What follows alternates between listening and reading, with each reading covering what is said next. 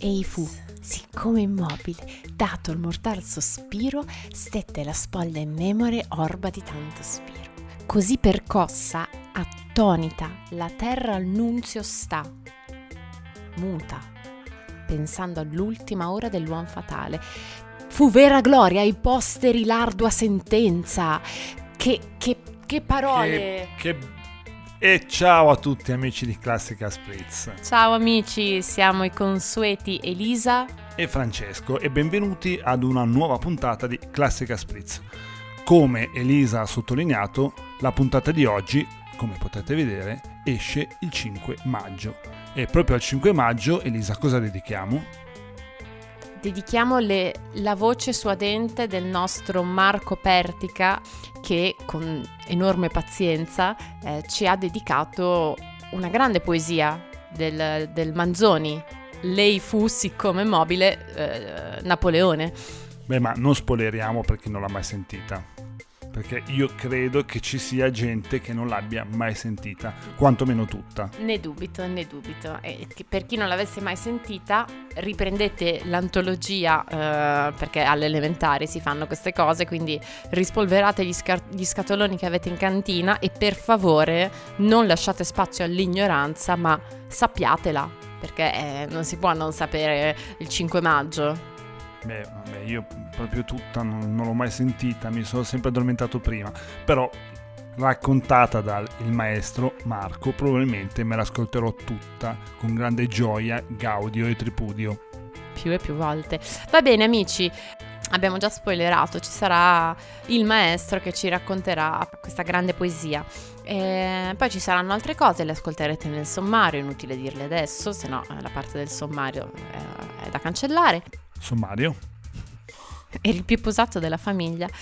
Um, beh, questa ovviamente è una citazione, è una citazione da, dai Peanuts, uh, Pallino, per chi avesse ascoltato il nostro speciale, Pallino è uno dei fratelli di Snoopy, si ritrova a, con Snoopy eh, che, che, guida il suo Software Camel e ci sono le mine, i bombardamenti e il barone rosso e ovviamente è tutto nella, nell'immaginazione di Snoopy, quindi eh, Pallino alla fine conclude dicendo era il più posato della famiglia.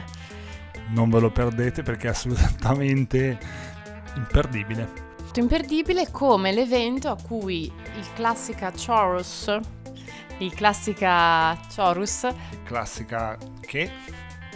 Il classica Chorus parteciperà il eh, domenica 19 maggio. 19 maggio eh, ci troveremo tutti quanti alla Casa delle Arti di Cernusco per uno spettacolo imperdibile, I Promessi Sposi di Marco Pertica. Perché ricordiamoci che il nostro maestro, eh, appunto, fu maestro eh, è attualmente pienamente nel mondo del teatro, eh, tiene corsi per ragazzi, ma organizza anche eventi e opere, come appunto questa rivisitazione completamente sua dei Promessi Sposi. Fra cui ci saranno più di 40 attori in scena, quindi eh, sarà un, evento mega più di 40 personaggi in scena e lui ha scritto anche testi delle musiche che sono state musicate da, da, dai cori che poi parteciperanno, sono due serate. E uno di questi cori abbiamo avuto l'onore di essere invitati, noi, incredibile. Classica Chorus è stato invitato a partecipare a uno spettacolo teatrale Beh, già che qualcuno sia riuscito a dirlo in maniera corretta, classica Chorus, eh, è, una, è un evento incredibile. Sì, comunque è assolutamente un, è un, evento per chi sta nella zona da non perdere. Eventualmente sul nostro sito troverete tutte le, le coordinate per partecipare e non mancare. E fra l'altro l'ingresso è assolutamente gratuito. Però ricordiamo di prenotare, prenotate amici perché eh, comunque ci saranno tante persone. Eh, saltiamo direttamente al succo, quindi direi... Sommario.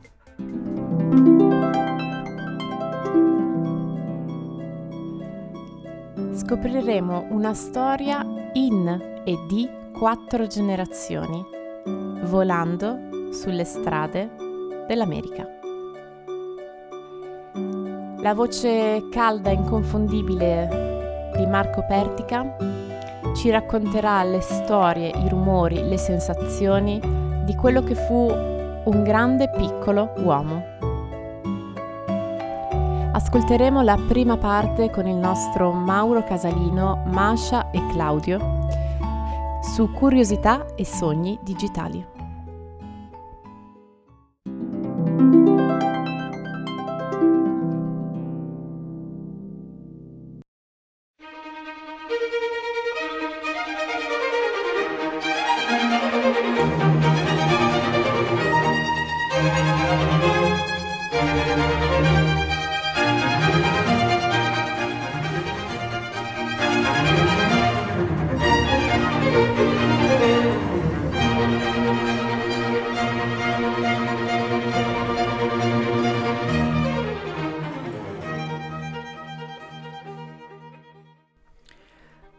Fine di febbraio, dalle montagne del Messico prende avvio una migrazione di massa verso nord. Un viaggio faticosissimo ed imprevedibile di 4.500 km. Tre lunghi mesi attraverso il continente, superando montagne e praterie degli Stati Uniti, per raggiungere, nel mese di maggio, la provincia canadese dell'Ontario. Ogni primavera milioni di farfalle si staccano dagli abeti di Oyamel del Messico centrale per seguire una rotta obbligata. Le pause nel lungo viaggio svelano i miracoli della natura. Le monarca che iniziano il viaggio, definite generazione migrante, interrompono il volo verso marzo nelle praterie del Texas, ricche di arbusti milkweed, le sole dove le farfalle depongono le uova, che subito potranno trasformarsi in larve, poi crisalidi, cibandosi delle foglie del nettare di questa pianta, ed il tempo per svilupparsi in farfalle, denominate prima generazione, e riprendere il volo per altri mille chilometri. Ma quando il ciclo vitale richiederà la rigenerazione di una nuova leva, la seconda generazione prenderà vita, ma per raggiungere il distante territorio canadese occorre ancora riprodursi nell'area centrale degli USA, in Oklahoma, in Kansas o Iowa, e poi poco sotto la regione dei Grandi Laghi e una volta giunti nel sud della provincia canadese dell'Ontario, a metà maggio, sarà la quarta generazione a terminare il percorso nelle grandiose foreste e acque pulite. Lì troverà la temperatura del cibo adatti, nonché la protezione di un ambiente incontaminato, per poi riprendere in autunno il volo verso sud, verso la California o il Messico, abbandonando per tempo l'arrivo dell'inverno nordamericano si assiste ad uno spettacolo straordinario dove improvvisamente una nuvola scura si muove veloce. Un notevole volume in quota si scurisce e viaggia sopra le praterie. È una legge della natura il richiamo migra- alla migrazione. Il freddo nordamericano è letale per le farfalle ed è per questo che al calare delle ore di luce e di calore si innesca la bussola istinto, il cui meccanismo è ancora argomento dibattuto nella comunità scientifica e non solo dagli entomologi, e le sollecita a lasciare il territorio e guidarle verso sud. Una delicatissima combinazione chimica permette alle farfalle di quarta generazione, nate durante il viaggio verso nord, di ritrovare e riposare negli abeti che avevano assicurato protezione alle colonie di farfalle di tre generazioni precedenti. Inoltre è ancora incompresa la loro capacità di poter percorrere quasi 150 km al giorno. È la circostanza che non si riproducono nel viaggio di rientro ai loro santuari messicani, perché capaci di vivere un ciclo dai 6 agli 8 mesi, mentre tutte le precedenti generazioni solo eccezionalmente superano i due mesi. Mi accorsi dell'evento già nella città di Houston nel mese di ottobre quando il caldo umido del golfo sembrava portarsi nella città i colori delle farfalle. Un viaggio verso ovest nella stessa direzione delle farfalle. Per gli uomini si doveva superare una frontiera politica. Gli insetti dovevano sperare di non incappare in improvvisi cambiamenti del tempo. Il periodo degli uragani inizia nell'area caraibica a fine settembre, si scarica sulle coste della Louisiana e Texas subito dopo, con una paurosa forza distruttrice. Ma in questo 2005 l'uragano Katrina ha anticipato i tempi e già in agosto ha scaricato tutta la sua energia sulla Louisiana. Pertanto il primo pomeriggio di venerdì si percorre la Interstate 10 fino a Laredo, alla massima velocità consentita, sei ore alla frontiera messicana sul Rio Grande. All'arrivo, con mio grande disappunto, mi accorgo di avere la calandra della vettura piena di farfalle. Mai più commettere un simile errore. Anche il mio viaggio deve terminare poiché non mi è consentito percorrere in macchina più di 30 km dalla frontiera. Ma le ritroverò puntualmente l'anno successivo, in primavera, quando intraprenderanno il viaggio verso nord. Nel frattempo le colonie sverneranno sugli abeti di Oyamel delle ultime microzone della Transvolcanic Belt, tutte situate nello stato del Michoacán, un habitat unico per questi alberi che sopravvivono in 12 località di montagna ad altitudini superiori a 2400 metri, non molto distanti dalle sei più alte cimiche vulcaniche attive del Messico. È tutto il mio viaggio. Ciao!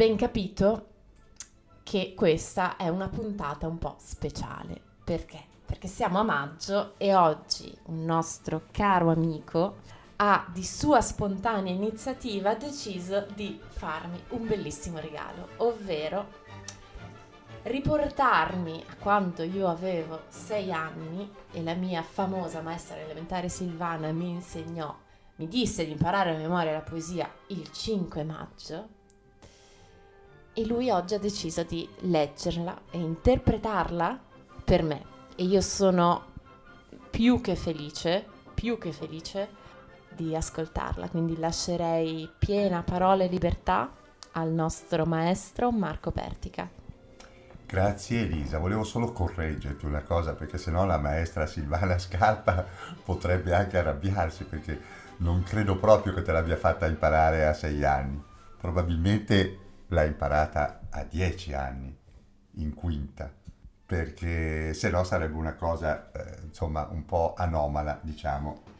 Sì, forse, forse, forse, è vero, però il, il, mio amore per lei inizia dalla Iniziò prima dalla prima quindi... e questo, eh, esatto, la memoria emotiva eh, ti fa trasportare il tutto alla... È vero, avevo dieci anni, ero più grandina. Eh, facevi, immagino, la quinta. E sì, è vero, io sapevo che a mm, Elisa questa poesia mm, eh, è sempre piaciuta molto mm, perché quando le cose si imparano trasmesse da un insegnante che ha passione, eh, rimangono, rimangono nell'anima, rimangono proprio dentro per sempre. Devo dire che io la leggo, ma lei potrebbe dirla tutta memoria, perché la sa tutta memoria. Però vuole che la legga io, dice che le piace ascoltare vedremo per la prossima volta. Tutti la conoscono, è una poesia che Alessandro Manzoni scrisse eh, nel 1821 quando ebbe notizia, due mesi dopo, della morte di, Napoleo, di, sì, di Napoleone Bonaparte nell'isola di Sant'Elena, nell'Oceano Atlantico, prigioniero, mandato là in esilio dagli inglesi. E racconta eh, alla Manzoni quella che è stata la sua vita, insomma, praticamente eh, dall'altare alla polvere. E adesso la ascoltiamo. Il 5 maggio 1821. Ah, prima di iniziare eh, volevo, mm, non per essere pedante, ma soltanto mh, mm, accennare a una figura retorica eh, di cui Manzoni fa spesso uso, come altri grandissimi poeti, Leopardi, Dante, eh, Foscolo, che si chiama enjambment, una parola francese ma la spiego subito. Eh, è quando il verso, le poesie sono divise, sono in versi naturalmente, che è ogni rigo del, un rigo, quando il um, discorso logico uh, dovrebbe procedere di seguito, ma l'autore va a capo, interrompe, questo si chiama enjambment, si chiama, che vorrebbe dire spezzatura. E, e i sei poeti hanno fatto questa scelta eh, stilistica e poetica, a, a, avevano, hanno un loro motivo e va rispettato, quindi io lo rispetterò. Ei fu, siccome immobile, dato il mortal sospiro, stette la spoglia immemore, orba di tanto spiro, così percossa, attonita, la terra al nunzio sta, muta pensando all'ultima ora dell'uom fatale. Né sa quando una simile orma di pie mortale la sua cruenta polvere a calpestar verrà. Lui folgorante in soglio vide il mio genio e tacque, quando con vece assidua cadde risorse e giacque. Di mille voci al sonito mista la sua non ha vergin di servo incomio e di codardo oltraggio. Sorge or commosso al subito sparir di tanto raggio. E scioglie all'urna un cantico che forse non morrà dall'Alpi alle piramidi, dal Manzanar al Reno, di quel sicuro il fulmine tenea dietro al baleno, scoppiò da Scilla al Tanai, dall'uno all'altro mar. Fu vera gloria? Ai posteri l'ardua sentenza. Noi chiniam la fronte al massimo fattor, che volle in lui del creator suo spirito più vasta orma stampar. La procellosa e trepida gioia d'un gran disegno, l'ansia di un cor che indocile serve pensando al regno, e il giunge e tiene un premio ch'era follia sperar tutto ei provò, la gloria, maggior dopo il periglio, la fuga e la vittoria, la reggia e il tristo esilio, due volte nella polvere, due volte sull'altar. Ei si nomò due secoli, l'un contro l'altro armato, sommessi a lui si volsero come aspettando il fato. Ei fe silenzio ed arbitro s'assise in mezzo a lor e sparve e dì nell'ozio chiuse in sì breve sponda segno d'immensa invidia e di pietà profonda d'inestinguibil odio ed indomato amor. Come sul capo al naufrago l'onda s'avvolve pesa l'onda su cui del misero alta pur di ansie tesa scorrea la vista scernere prode remote invan tal su quell'alma il cumulo delle memorie scese. Oh quante volte ai posteri narrar se stesso imprese e sulle eterne pagine cadde la stanca man. Oh quante volte al tacito morir d'un giorno inerte chinati i rai fulminei le braccia al sen conserte stette e dei dì che furono l'assalse il sovvenir. E ripensò le mobili tende e i percossi valli e il lampo dei manipoli e l'onda dei cavalli e il concitato imperio e il celere ubbidir. Ahi forse a tanto strazio cadde lo spirto anelo e disperò ma valida venne una man dal cielo e in più spirabil aere pietosa il trasportò e l'avviò pei floridi sentier della speranza, ai campi eterni, al premio che i desideri avanza, dove silenzio e tenebre la gloria che passò. Bella immortal, benefica, fede ai trionfi avvezza, scrivi ancor questo, allegrati, che più superba altezza al disonor del Golgota giammai non si chinò. Tu dalle stanche ceneri sperdi ogni ria parola, il Dio che a terra e suscita, che affanna e che consola, sulla deserta coltrice accanto a lui posò. Beh, eh, allora abbiamo avuto un piccolo e breve fuori onda nel quale io ho, ho, ho inondato mm, la nostra, la nostra, il nostro piccolo studio di amore per questa poesia che secondo me è, è bellissima e non è solo una poesia, è un ritratto, è un momento, ma non solo un momento, è una vita ed è anche un dopo e la domanda, la domanda che fa ai posteri è importantissima, che poi è quella che, che, che in effetti si potrebbe dire che, che, fa la storia, perché poi la storia è quella che a fare la storia è il dopo, no? È uno come lo racconta, se ne racconta. Eh, secondo me è, un, è, una poesia di un'immensità incredibile. Um, come si diceva fuori, do, fuori onda, Francesco forse diceva che è legata ai miei sentimenti da bambina, eh, però secondo me è un'opera d'arte.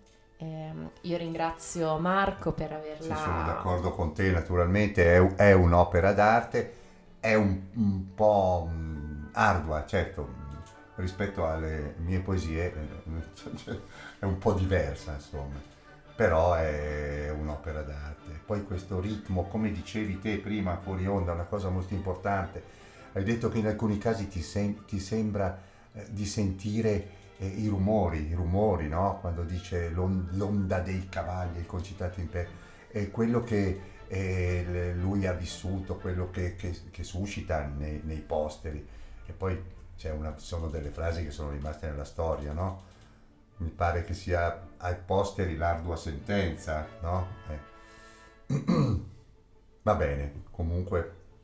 Ringraziamo, io ringrazio Marco per questo bellissimo regalo e, e, lo rincontreremo con altre letture e altre poesie e altre tematiche perché oggi questo era un po' un regalo a me e anche un po' a questo mese. Eh, maggio, eh, però lo incontreremo con altre tematiche.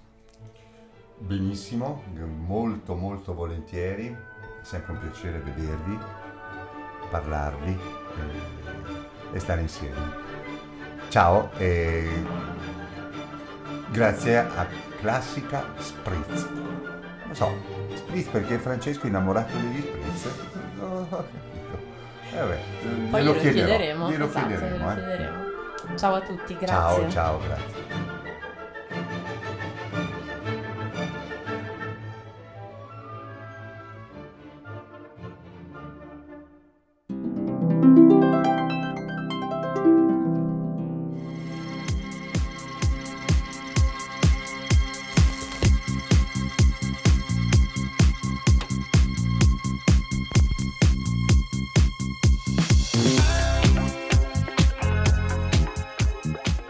Salve a tutti amici di Classica Spritz, sono Mauro e oggi vorrei raccontarvi un po' dell'arte digitale.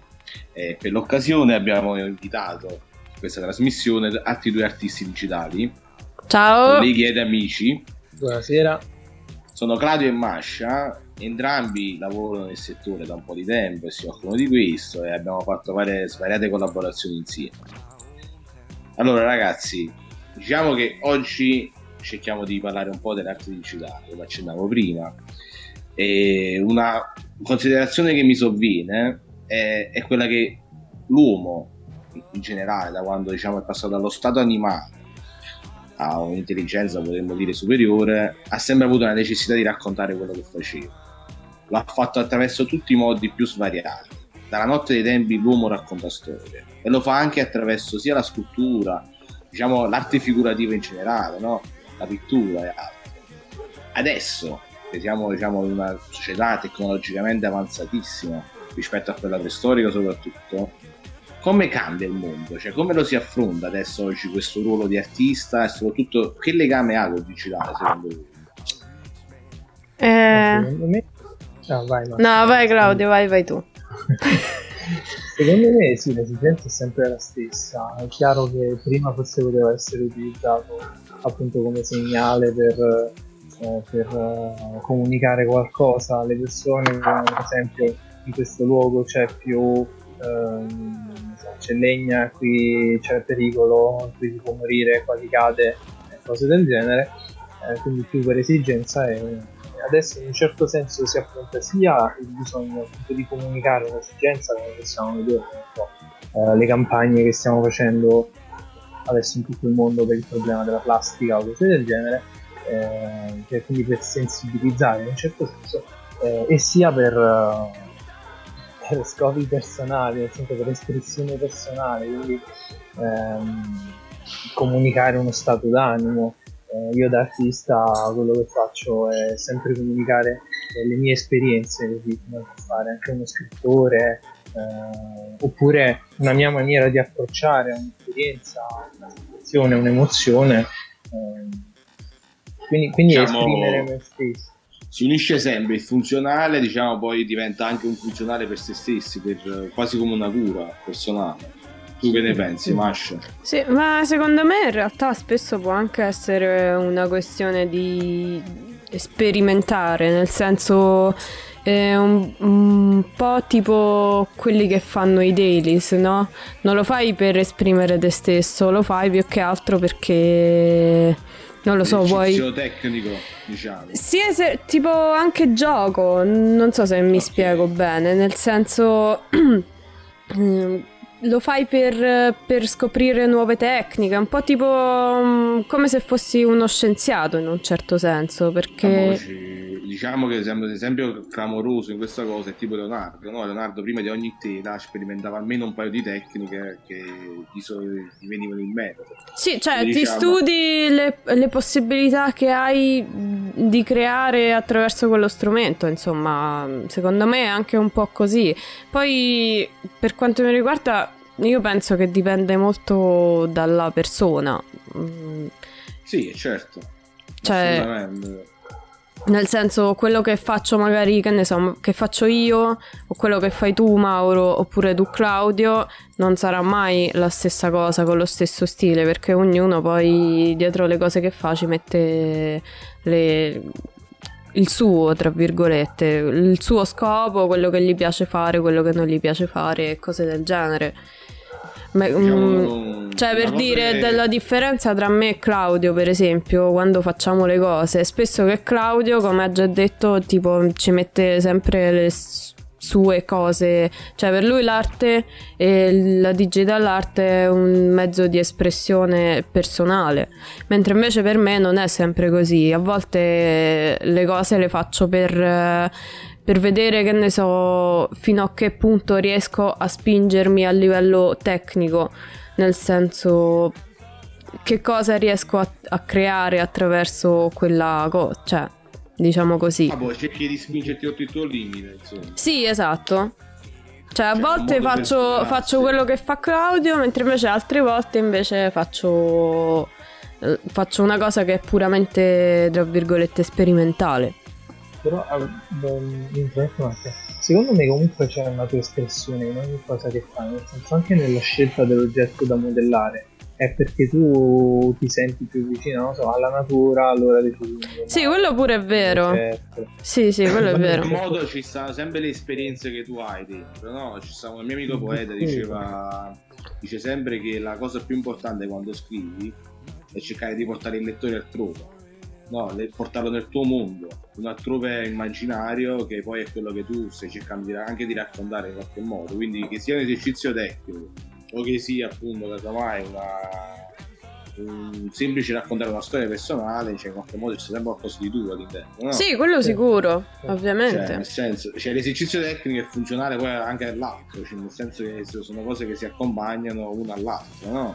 Sì, quello sì. Non si possono scindere. Cioè, nel momento in cui tu ti esprimi, qualsiasi cosa tu faccia, fosse anche un disegnino su carta perché sei annoiato o non lo so, spazzare per terra. Cioè, ci sta, cioè, per esempio, io ho sempre avuto paura di chi si firma, spesso fa tutto il tempo le sue firme. ho sempre Che pensato significa? ho sempre pensato che avesse solo bisogno di comunicare se stesso. Vabbè, ma questa è una cosa che lasciamo altrove, non di pensiero. Però sì, so- anche io sono d'accordo, cioè nel senso che secondo me alla fine qualsiasi cosa tu fai, anche come parcheggiare una macchina, c'è qualcosa di tuo, c'è un, tuo modo di farla, un tuo modo di vederla, un tuo modo di essere. No, cioè, però un'altra cosa che mi viene da pensare, no? Perché ormai cioè, veramente sono tantissimi digital artist, no? Cioè, penso che tra Instagram e Facebook poi c'è stato anche un boom, no? Perché attraverso anche soprattutto Instagram ci riusciamo a seguire anche degli artisti lontanissimi, bravissimi, escono, riescono anche a emergere alcuni artisti, casomai giovani, bravi, che hanno... Vabbè, prima di Instagram c'era comunque c'erano già dei siti tipo, che ne so, DeviantArt, tutte queste cose. Certo, E ancora sì, prima c'erano anche i forum. Sì, c'è sempre stato questa cosa. Cioè, quindi diciamo che da quando è, è comparso, tra virgolette, il web, eh, bene o male, cioè, abbiamo la fortuna di avere la possibilità di conoscere gente che sta molto lontano rispetto a dove stiamo noi. È Pensa che noi, noi tre pure non ci saremmo mai conosciuti se non fosse stato per internet. sì. È bello raccontare che esiste una parte web sana e funzionale, diciamo. Ah, voglia. Secondo no, me. ma eh, il discorso che mi veniva in mente è che diciamo che le prime sculture che ci sono pervenute, eh, se andiamo un po' a guardare la storia, è che ad esempio dove c'era dove ci, si riusciva ad avere più legno, si creavano delle sculture in legno, dove si erano appunto sviluppate le tecniche poi casomai di fusione, si cominciavano a usare i metalli, oppure dove c'era più marmo si cominciava a cercare di scolpire il marmo, cioè, quindi sostanzialmente quello che mi viene da pensare che con tutto questo bagaglio di digital artist che c'è ancora oggi cioè è diventato il computer l'unica materia prima che noi possiamo utilizzare oppure è sempre un mezzo? Ma secondo me innanzitutto è sempre un mezzo, nel senso che cioè quando tu scolpisci con qualunque cosa tu lo faccia, mm, nel senso come dire, eh, è sempre quello, quello, cioè è sempre quella cosa, la cosa che esprime, cioè come si dice, anche se usi un mezzo diverso non cambia quello che vuoi comunicare, no? l'obiettivo è lo stesso Sì, se cambi gli addenti il risultato non cambia Sì, diceva esatto. la mia maestra Esattamente. E... No, questo è affascinante. Il fatto è che eh, qualsiasi cosa, e questo lo raccontavo nella prima puntata, qualsiasi cosa che c'è, diciamo, nel 3D non va lontano da quello che è nella realtà. No, tu parlavi di scultura, per esempio. Sì, C'è, c'è un ramo del 3D che si occupa solo di scolpire. sì, sì, esatto. differenzia da quella reale, ma soprattutto la scultura. La si può chiamare ancora tale, anche se è 3D. Ma in realtà, Secondo secondo me, dipende che cosa intendi per scultura. Cioè, nel senso, se per scultura intendi usare dei- degli attrezzi per eh, ritagliare delle cose da un oggetto che, che hai di partenza, da ritagliare una forma diversa da quell'oggetto, eh, sì che è scultura. Nel senso, Diciamo un discorso di definizione. Eh, Ah, boh, mm, sicuramente è un discorso molto filosofico, però qualcuno avrebbe da dire che c'è il sudore dello scultore. Ma eh, alla fine il sudore ce l'hai cioè, anche. Secondo me alla fine il sudore ce l'hai anche se lo fai in digitale. Nel senso che. Oh, io Ma quando ho certo. fatto lo Skull January ho avuto il mal di schiena per un mese. nel senso, ognuno ha i propri acciacchi, tra virgolette. No, Secondo me è una questione di. non non è una questione sudore inteso quanta fatica effettivamente fisica metti lì vicino, perché la fatica, la fatica fisica comunque secondo me cambia in base a quello che è lo strumento. Cioè, Sì. Prima si scolpiva eh, il marmo con determinate tecniche, ancora prima si scolpivano altre tecniche, eccetera, eccetera. Adesso lo facciamo digitalmente, però chiaramente quello che stiamo facendo noi è diciamo in un certo senso anche affinare no? sempre di più quelle che sono le possibilità. Chiaro che ci sono sculture eh, di grandissimo valore, eccetera, eccetera, però adesso quello che ti permette casomai di fare la computer grafica è di scolpire l'impossibile, nel senso si potrebbe scolpire quello che un pezzo di marmo può dare, per esempio. Certo. Casomai cioè, la grande... potrebbe cadere. Per esempio, sì, quello è vero. Quindi alla diciamo fine che intendi per affinare, per affinare la scultura? Cioè, che cosa ti stai riferendo? Cioè, spingersi sempre oltre con nuove tecniche. Alla fine, noi quello che facciamo è avanzare. Cioè, però, chiaramente, questo non voglio fare un discorso per sminuire quelle che sono le, le vecchie tecniche, cose del genere. Assolutamente. A lasciarmi al discorso di prima, secondo me quello che uno fa alla fine, uno strumento del digitale è trovare il proprio strumento che sia feeling e massimo rispetto chiaramente per tutti gli scultori o pittori classici eccetera eccetera che hanno trovato il loro mezzo e, e si esprimono con quelle tecniche.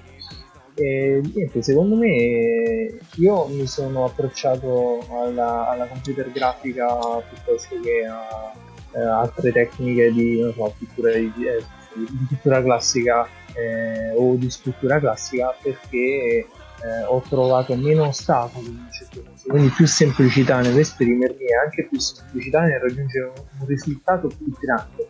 Quindi non è soltanto la semplicità nel raggiungere lo standard, ma cercare di spingersi oltre e quindi è lì che esce il sudore. Diciamo che per te, casomai, è più facile quella digitale. Io conosco qualcuno che è più facile scolpire è proprio certo. in marmo. Cioè, ci sta questa cosa. Cioè, Ma per me in realtà poi è, sta- è anche una questione. Sta- io mi sono avvicinata al, diciamo, alla scultura e in generale al 3D perché per una questione puramente pratica, nel senso che se io voglio fare un, non lo so, un, quadro, cioè un'immagine dove ci sono, non lo so, persone, creature, eh, inizialmente era una cosa che facevo attraverso il montaggio fotografico, però qual era il problema? Il problema era che se ci volevi inserire una persona, un animale o qualsiasi cosa, o ti cercavi eh, il materiale online, nel senso ti compravi le foto e roba del genere, oppure facevi lo shooting e eh, a quel punto c'era un'altra serie di problemi che è impostare la luce, trovare gente e cose del genere. È più economica, e quindi... potremmo dire così. Sì. economica sì, da un punto di vista puramente economico, puramente dei soldi e sicuramente da un punto di vista anche diciamo cioè, sì, poi io sono una persona a cui a me piace, diciamo, starmene per i cavoli miei a, a fare cose al computer. Cioè, quindi eh, quello che mi permette di avere a che fare il meno possibile con organizzazione eh, di persone, eccetera, eccetera, e uscire fuori a cercare uh, posti, è quella la strada per me. No, eh, ma è, è, è, sì, è un po' così, no? Claudio, scusami se interrompo, però sì. Quando, quando, si va fuori, come diceva Masha, no? Si deve andare appunto in delle strutture, cioè per guardare all'arte, no? Si deve andare in delle strutture, casomai apposta, tipo i musei o vedere delle mostre, no? E lì c'è poi un tipo di illuminazione, invece tu che sei esperto poi del, del ramo dell'illuminazione, no? Sull'arte digitale, che questo non ve l'ho detto, ma Masha è un'esperta scultrice, Claudio è un esperto del dell'illuminazione sul campo digitali. Ecco, cosa si perde o cosa si guadagna casomai in questo campo qui? No, sai, si va un po' lì, sembra quasi tutto ricato apposta per fruirla in quel modo lì. Invece col 3D, no? Cosa puoi decidere oltre a questo? Cioè, oltre alla mera e banale esposizione museale. Ma allora. col 3D puoi decidere tutto. Cioè, nel senso... No? Tu stai chiedendo, cioè è una questione di computer grafico o di social Perché? Nel senso, tu mi hai, mi hai parlato di un museo in cui poter vedere un'opera dipinta lì di fronte a me e il rapporto che io ho con, con, quell'opera lì di fronte a me, con le illuminazioni che ci sono, che sono state studiate, eh, eccetera, eccetera, oppure guardarla da uno schermo, cioè questo, questo No, eh, anche questo, no, sicuramente okay. c'è anche questo, però tu immagina che io non penso che una scultura di Canova esposta al Louvre, Canova ha deciso quell'illuminazione lì. No. Okay? Invece, casomai nel campo del, dell'immagine, della grafica 3D, tu l'illuminazione la dà comunque l'artista ed è quello, ah. no? Ehm, secondo me non è proprio così. perché comunque tu la scultura o qualsiasi cosa la vedi da uno schermo e diciamo che l'illuminazione dello schermo, tipo anche la calibratura dello schermo, dipende da, dal computer che c'hai tu. Nel senso, quello che vedo io sul mio computer eh, non è la stessa tonalità delle cose che vedo tipo sul cellulare anche. Cioè, se io ho creato un'immagine si vedrà in modo diverso sul cellulare mio rispetto al computer e così su, sugli schermi, a meno che non siano calibrati. Già quella è un'altra cosa. Io credo che Mauro mi ha fatto però una domanda riguardo l'illuminazione inteso come io faccio una scultura digitale dopodiché la illumino come dico io ah in quel senso dice ah, ok. Allora sono io che non sì, ho capito no, bene cioè, ops. no, anche quello cioè nel senso sicuramente come dice Masha la funzione sì. poi cambia sempre sì. no? Ma l'obiettivo poi diciamo sostanzialmente è sicuramente più raggiungibile con, con un'immagine e con un'illuminazione che decidi tu Okay. Sì, quello sì, cioè nel senso no, sì. Pun- da questo punto di vista sì perché comunque nel, se io faccio una scultura nel, nel 3D e, e, la voglio illuminare in modo che abbia un'aria misteriosa, nel senso quella è una cosa che poi non potrà cambiare una volta che ho fatto il rendering perché quello è il rendering, no?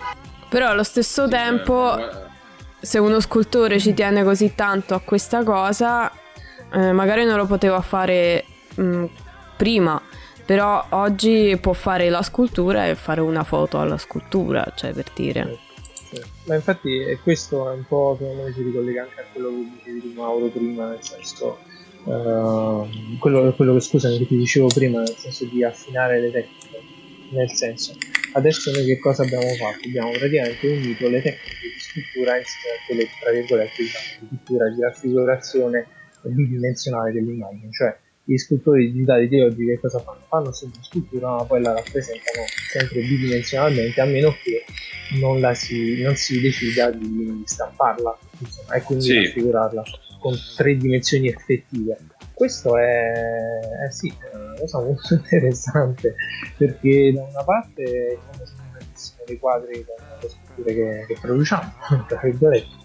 Sì. E, e quindi è, è la fusione tra le due tecniche è un processo inverso, no? Cioè nel senso che praticamente noi partiamo dalle tre dimensioni per poi arrivare alla due. Eh sì, a meno che ovviamente poi adesso ci stanno anche siti tipo Sketchfab dove puoi esporre la, la tua roba in tre dimensioni, cioè la gente dal cellulare o qualsiasi certo, cosa certo. Eh, la può aprire, la può girare. E... Esiste anche la realtà aumentata che ti permette di vedere un oggetto attraverso la camera eh, del telefono sì, esatto. vederlo nella, appunto, proiettato nella realtà. Vabbè, ma la realtà aumentata, sai com'è? un po' più complessa perché ti devi scaricare l'applicazione ah, come minimo. Invece i siti tipo Sketchfab sono una cosa che rende, diciamo, eh, la visione a 360 gradi un, una cosa più, tra virgolette, immediata e accessibile. Una cosa su cui mi concentrerei è proprio sul, su quando l'illuminazione poi cambia un'opera, no? Cioè, se prendiamo appunto, per esempio, il discorso che facevo di Canova, Canova era uno scultore che lavorava a 360 gradi. Amore e psiche di Canova la giri intorno continuamente e ne vedi sempre un pezzo in più. Sì. Ok. Ok, quindi c'è l'illuminazione quanto gioca su un'opera finale, era proprio diciamo, la domanda vera. Quanto gioca su quell'opera e soprattutto fruire poi, anche se un'opera è a tre dimensioni, fruirla sempre attraverso uno schermo, quindi attraverso delle due dimensioni, quando ci fa perdere dell'opera? Perché anche un quadro ha una sua profondità, per esempio. Secondo me dipende, nel senso che spesso quando uno fa una scultura in 3D, cioè a volte è proprio finalizzata alla rappresentazione in 2D nel senso, magari io faccio lo scultura in 3D perché è una cosa che non posso fare eh, disegnando. Cioè, ma... Ass- assolutamente, sì. dicevo proprio di, specificamente proprio di una scultura di 360 gradi, no? Eh, se ti fai tutti i particolari e tutte le cose a 360 gradi, eh, nel senso poi Ma molto proprio se la vediamo in tre dimensioni su uno schermo sì. stiamo perdendo qualcosa o no? questa è diciamo, la domanda secondo me un po' sì perché comunque io mh, mm, eh, l'ho capito quando poi mi è capitato di vedere la pozioncina stampata che tu mi avevi portato a Roma Eh, e nel senso, e lì, cioè, poter toccare una cosa ovviamente ti dà un'emozione completamente diversa. Toccare, girartela davanti e cose del genere ti dà un, un'emozione, tra virgolette, molto diversa rispetto al vederla attraverso uno schermo perché la percepisci, cioè è reale, ce l'hai in mano. Infatti a me la, cioè la stampa 3D mi piace tantissimo anche per questo perché tu hai realizzato una cosa in 2D ma una volta che la stampi è cioè è reale, ti rendi conto che hai fatto qualcosa di vero, mentre invece quando lo fai digitalmente c'è sempre una, una specie di percezione che stai facendo qualcosa che non è, non è tipo non finto. Esatto, non esiste, mentre invece una volta che la stampi esiste, eccola lì. E nel, e nel senso, io stavo lì, la tenevo, pensavo, minchia, ma questa l'ho fatta io. Bellissimo, non ci credo. Quindi sì, secondo me un pochino si perde. La stessa sensazione in realtà te la dà anche la stampa a due dimensioni, cioè avere proprio qualcosa di fisico lì davanti sembra estremamente importante. Questa è una ragione per cui tanti fotografi, eh, fotografi o pittori digitali o pittori digitali, insomma tutti quelli che lavorano col digitale dovrebbero fare cioè di stampare quello che fanno, che sia in tre dimensioni, su due dimensioni, perché si ha proprio un rapporto completamente diverso da quello che fanno. Oltre per il fatto che hai un supporto fisso, non hai più uno schermo che appunto, come diceva Mascia prima, cambia. Cioè, da una parte hai la dominante di colore, da un'altra parte hai lo schermo più scuro, eccetera, eccetera. Lì invece hai la carta che è così, fine, oppure il materiale che hai utilizzato per stampare, che è così. E quindi è come se fosse ancora più definito e e appunto ti dà più la sensazione che tu abbia effettivamente fatto qualcosa, non è solo uno scherzo. Sì. C'è, c'è, esiste, c'è, c'è. No, eh, sicuramente c'è questo fatto, però eh, io penso, cioè, sono d'accordo con voi, cioè, andare al legame, al legame, con la fisicità è una cosa importante, soprattutto per noi che lavoriamo spesso appunto con cose che non esistono, che casomai non possiamo neanche portare dietro e dire l'ho fatta io. Sì. Perché cioè, forse c'è anche questo problema di feedback, no? Cioè occupandomi più di videogiochi eh, so che eh, si ricerca continuamente questo no? di solito nei videogiochi si cerca di creare appunto l'effetto uncanny no? l'effetto di immersione sì, sì. quella storia non solo la, la, vivi attraverso uno schermo ma diciamo che ci sei dentro cercano, eh, cercano di portarti dentro sempre di più e qui poi sì, ci vengono sì. incontro le tecnologie ok però che ne so un marmo di 500 anni fa aveva, un, uh, aveva una sua uh, diciamo, si distruggeva in un certo modo, quindi è cambiato nel tempo, no? Non ha sempre lo stesso colore o altro. Sì. Eh, ok, e quindi anche noi abbiamo questo problema perché ovviamente da schermo a schermo possiamo perdere appunto delle dominanti, come diceva Claudio, appunto dei contrasti su questo fronte. Però ecco, quello che, che mi chiedo io, l'arte ha, ha, un, ha un suo valore solo nell'immagine o anche proprio nella costruzione di essa? Esempio, se noi stampiamo, se, se Mascia crea una scultura, Claudio crea una scultura, io creo una scultura digitale, noi la stampiamo in 3D, ovviamente noi andiamo incontro a un problema tecnico, quindi noi diciamo anche nella figura di digital artist cerchiamo in qualche modo sempre un compromesso no? tra quello che possiamo fare veramente, noi che parlavamo all'inizio, dei limiti tecnici e quello che poi ovviamente si può rappresentare nella realtà attraverso uno schermo andiamo, andiamo, incontro a quel compromesso. Quindi, casomai vorremmo stampare una scultura in marmo, ma non lo potremmo fare perché la tecnologia non ce lo permette di fare. Ok? Sì. Oppure vorremmo stampare eh, come se fosse un quadro, avendo anche appunto la terza dimensione della pennellata, della profondità di un quadro, ma non lo potremmo fare allo stesso modo. Quindi, quello che ci mi chiedo, la fruizione dell'opera, che sia digitale o che sia fisica, cambia o è sempre la stessa o la necessità è solo dell'artista in quale modo si esprime ma il fruitore la deve sempre vedere per come l'artista ha deciso di fargliela vedere. Non lo so. Cioè non sì. Vabbè, poi ti sei ricollegato alla questione dell'illuminazione di prima che dicevi. Sì, sì cioè nel senso che un'illuminazione cambia uh, mettere una scultura ad esempio prendo il dito medio di Cattelan davanti alla borsa no? la borsa di Milano famosissimo sì. quel dito medio se lo spostiamo lo mettiamo non so a Piazza Fontana Roma cambia il suo senso. Certo che cambia il senso, nel senso è ovvio che cambia. Okay, e quindi perché poi la scultura di Canova si sposta e si muove in altri musei? Perché ma, perché, ma perché, la scultura è realizzata nel modo in cui dove la metti la metti rimane sempre lo stesso significato. A meno che, non lo so, cambierebbe di significato se la, messi, se la mettessi tipo in mezzo a dei cassonetti di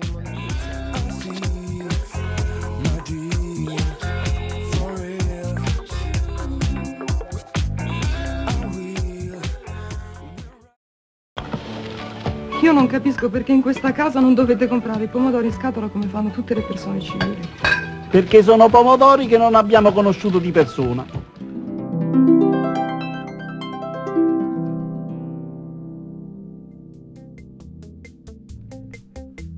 Che puntatone! Il mio orologio ha smesso di battere i secondi.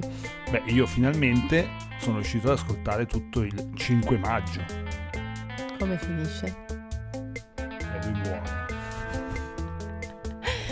Va bene, mm, eh, cari ascoltatori, noi adesso vogliamo lasciarvi liberi dopo questo minutaggio di questa puntata di, di, di, fare la pipì, di bere l'acqua, di salutare, di respirare.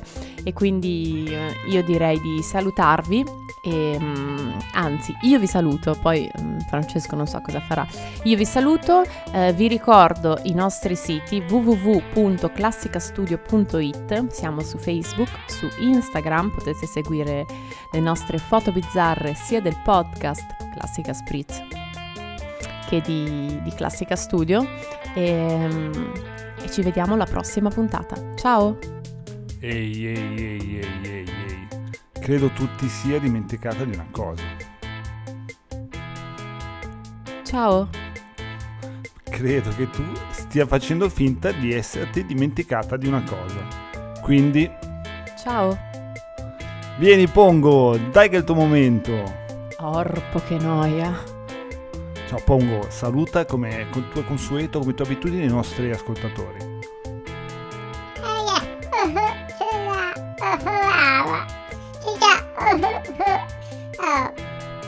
Bene, bene, anche loro ricambiano. Anche Elisa è contenta di vederti, vero Elisa? come una Pasqua che è appena passata. bene, quindi cosa ci, cosa ci aspetta? Adesso la pongo, la sua solita barzelletta. Vai, Pongo.